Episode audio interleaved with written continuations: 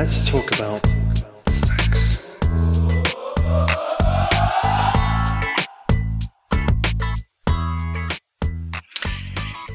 So, Corey, I hope you had a really great holiday weekend. I know we sure did here in the Parris household.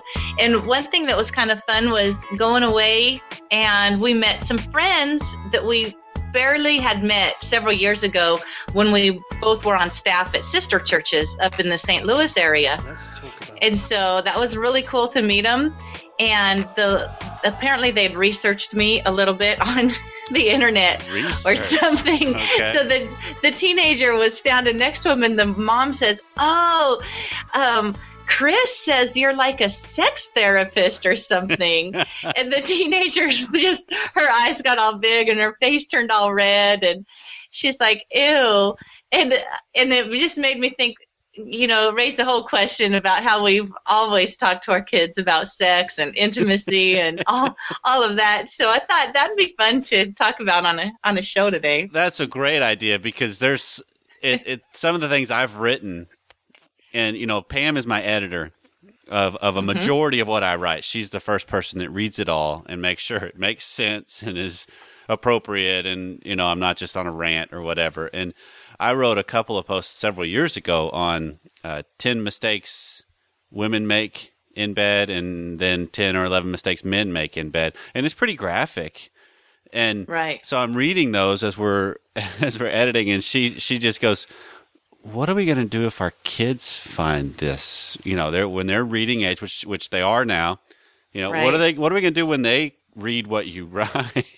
and I'm like, "Well, hopefully they enjoy. You know, don't don't have those same mistakes when they're married." Oh man. But it is- Yeah, it your is kids those, aren't like- teenagers yet. yeah, it is one of those. How do you deal with this subject? Because it is something, and I get emailed all the time on this bec- because of a post I wrote for Simple Mom mm-hmm. on that subject. How do you talk to your kids about sex? And and it is something that's so big and so important that it it well you're, you're, we're talking about shaping the foundation of married sex for the generations. Right. Yeah, I think it's different in different categories. Just like anything, to deal successfully with teenagers, you want to start when they're young. So let's just start, you know, by talking about the foundations when they're little, like yours. Okay. Yeah, which mine we'll are talk about my, my kids teenagers, are like- seven and five. Okay, right. So, and and I have taken a drastically different approach than lots of people I know you have. Why don't you share? because I started sex education with my kids before they were reading and before they were walking. Mm-hmm. So we would read.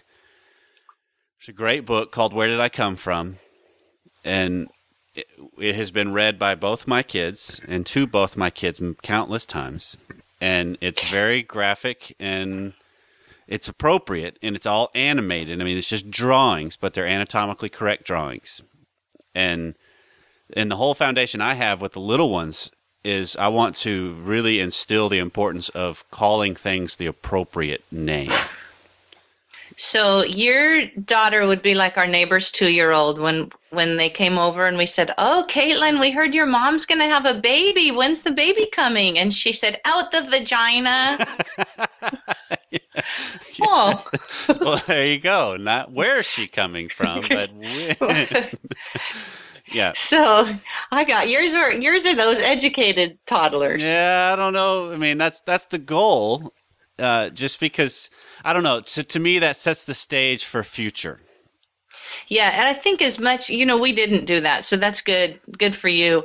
As, as much as you can take out the embarrassment or the stigma or the, or make make the whole conversation very normal and healthy, that's a good thing. Yeah. So so kudos to you on that. Yeah, and that's and that's just it because we want to try to, and that's the one thing that I have counseled people the most on this subject is the onus for talking about this subject and the anxiety that surrounds it is always on the parents' shoulder, not the kids. They they typically are not near as anxious talking about it as we are.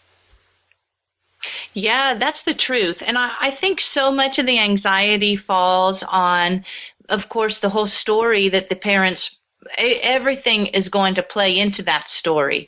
So if your experience was bad and you don't want it to be bad for your children, if you were much more sexually active than you want your children to be and you feel like a hypocrite, that makes a difficult conversation. If you still feel um, embarrassment and shame around your own sex life, that could, there's so many things that play into it. So rule number one is really to have your own healthy um, s- sexual education and and state of mind, don't you think? Yeah, it's, it's kind of your outlook. Your, you know, we've talked about this, I think, in a past show. Of Mm-hmm. one of the best things you can do for your family is have a good sex life. Well, know, and a good marriage, and- absolutely. Well, that, I think those go hand in hand. You know, I think a, a barometer of your relationship is the is the passion and the connection and all the different things that are associated with sex. So they, they because it's all a metaphor for life, and so it's it's when you're working on that and you have a healthier outlook and a healthier approach, it it spills over to your kids regardless of what you say, but, but and kind of how you deal with it. But I think we're talking about in this show, what do you mm-hmm. say? How do you how do you approach the subject? Because it is one of those that's filled with anxiety. Yeah, anytime you're watching commercials, well, the uh, sports, the usually they won't come on on real little children's programming, but there's so much very unconscious or or beneath the surface programming trying to speak to our children about sex. So anytime you're watching TV with them, if something can trigger a conversation, let it trigger a conversation. Yeah. So that's kind of been a real natural route for for me and our children when I'll point out, you know, look at their message right there and I'm telling you it's a lie. Yeah. And and let's just process that and ch- you know, challenge everything. I I always will say to them, challenge everything, including what I say. Challenge what I say to you. But um, find out what are those lies and, and, and how do we buy into it. Yeah. And so it- that kind of works as they grow. And one of the things I've get, I've gotten from you, Gina, it, when we've talked about this subject off the air, some is the idea that when you use those uh, teachable moments, which is great, but you also phrase it with the kids as they get older, because sometimes the relationship between parent and child, it's a it's more of a one way conversation Right. than a two way, because a teenager, Definitely. you know, a teenager gets to that point where they just don't want to share as much, and so that typically is responded to by the parent of asking more and more questions, which just raises more and more defensiveness and more and more space. And so the best thing you do is learn how to be open in it and use the tip of what do your friends think about that? You know, what do you what do you like when you see something on a commercial or a show and you stop it and you say, "Hey, and the people you run with, what what would their response be to that?" Because they'll give you insight into themselves That's good.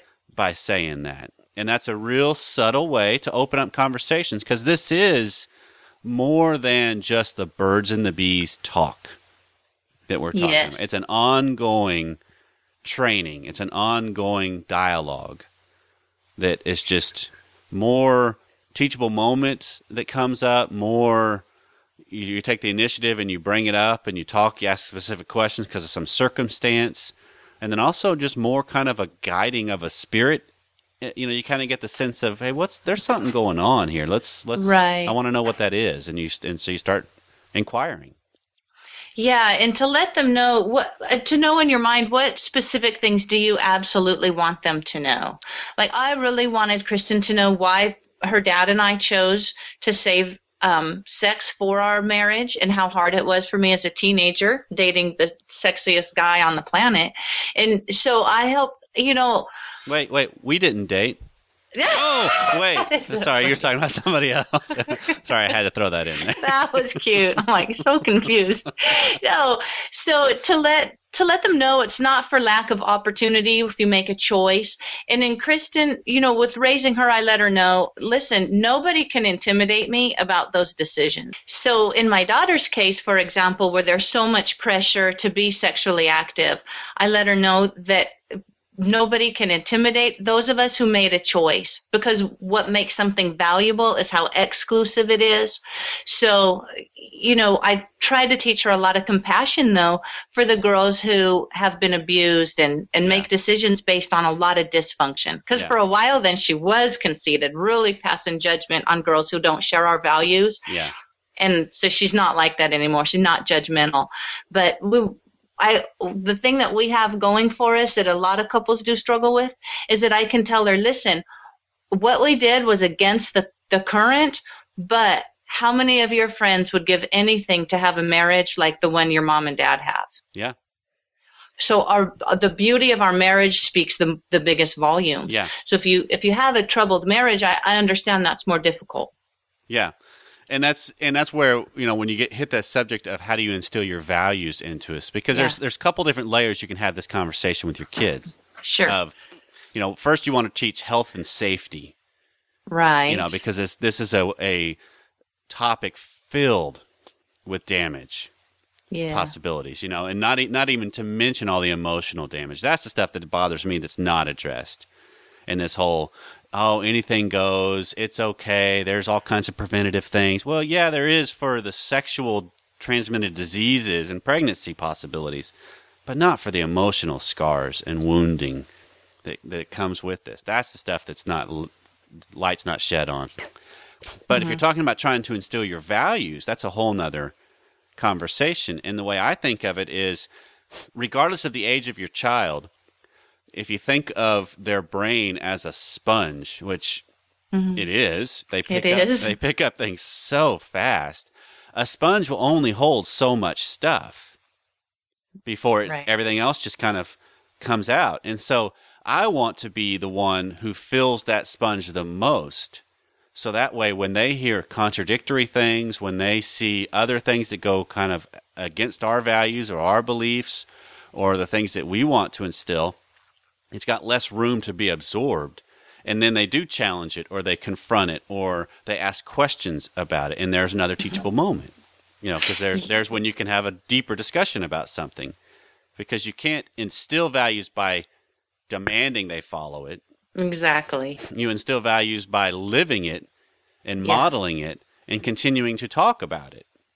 Yeah, exactly. And one day I had to say to Kristen, honey, why would we expect people to share our values if they don't have the same relationship with God? If if my if this were just totally a faithless decision, I probably wouldn't be there. So Yeah. so we want to be very very gracious and then also teach them just some real practical stuff. My girlfriends just howl when I tell them this conversation I had with Jordan one day. We were eating Chinese food, and I said, Hey, I know that you and Olivia have chosen not to have sex while you're dating, and I just so honor you for that. And I think that's so cool because I know it's not for lack of desire. And I just want you to know that if ever she cannot keep her hands off of you, and all you can think is, Whoa, I'm getting lucky tonight, then it's probably because she's ovulating. And if you do it, she will get pregnant. Since I know you're not the guy with the condom in your wallet. so it was just Yeah. really straightforward. And that's and that's what's so great if, when you can have that foundation that's kind of an abnormal foundation when society looks at it. Because I would be willing to bet, Gina, Mm-hmm. that since you are a sex therapist, exactly. since well, since you're willing to talk about this subject, because there's very few women yeah. that will openly discuss this subject, which That's is part of the reason why we do Sexy Marriage Radio together. Hmm And but I'd be willing to bet that you're not only that kind of an advocate and outlet for your kids, but you are also for your kids' friends. Friends, right. That they'll bring it up because it is just dinner table talk.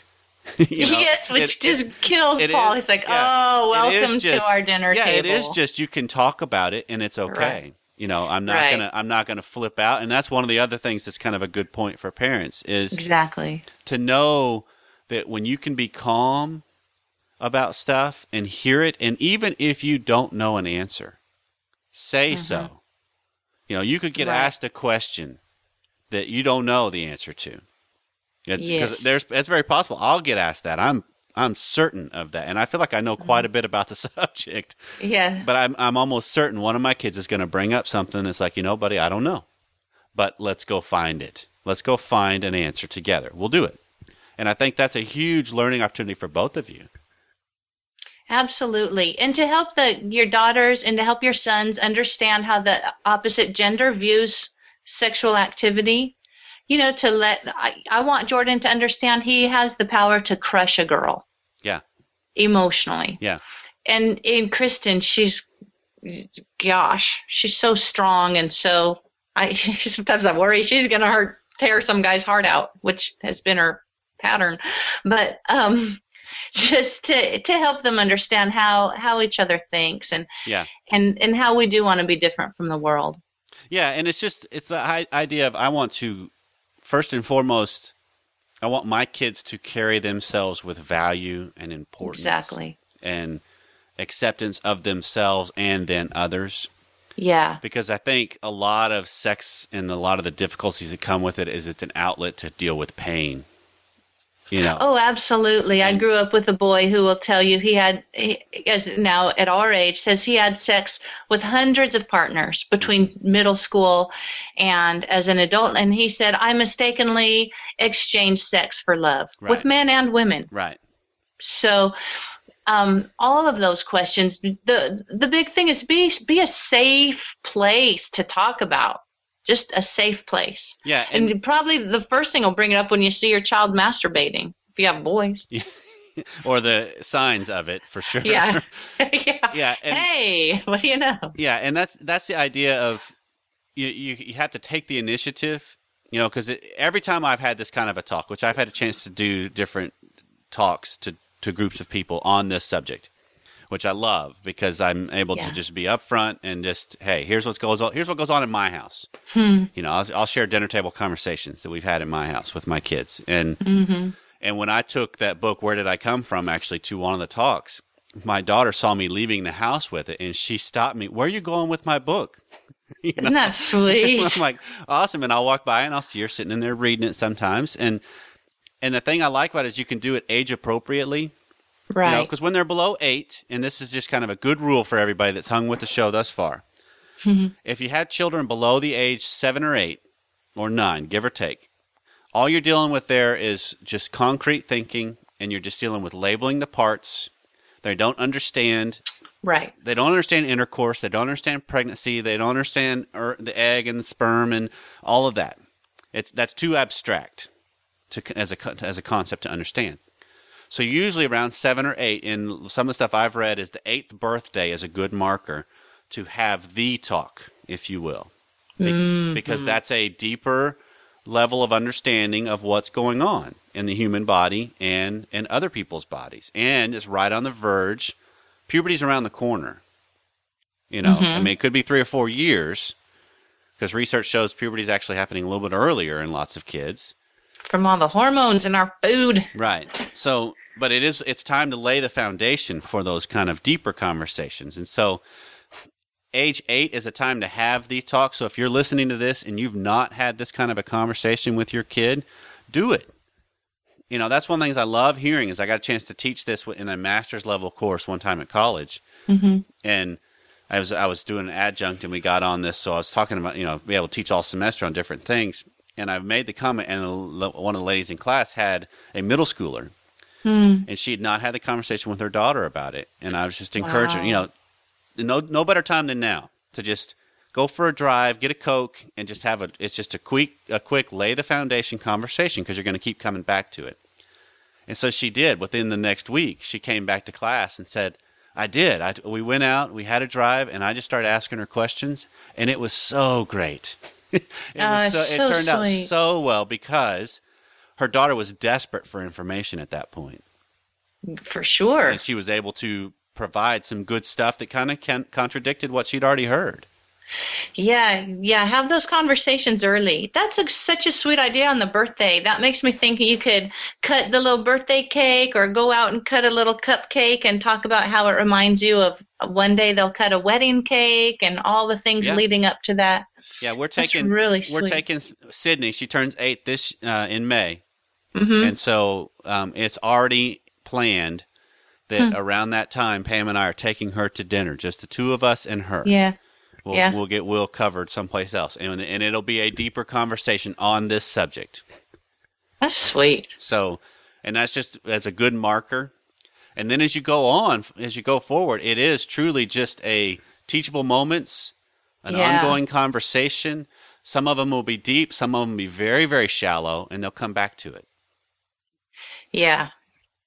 Yeah. Kristen told her friends that we never had this talk. So she just absorbed. She thinks they just figure they just absorbed it Yeah, because all their friends apparently were on a road trip talking about, and they had the funniest stories, talking about how their parents had the big talk with them, and yeah, yeah, it's funny to hear their perspective. yeah, and that's that's the thing I think we would want to be advocates for, and I'll speak for you here, Gina, is that Right. we want generations to come, which is why we've done Sexy Marriage Radio together so far.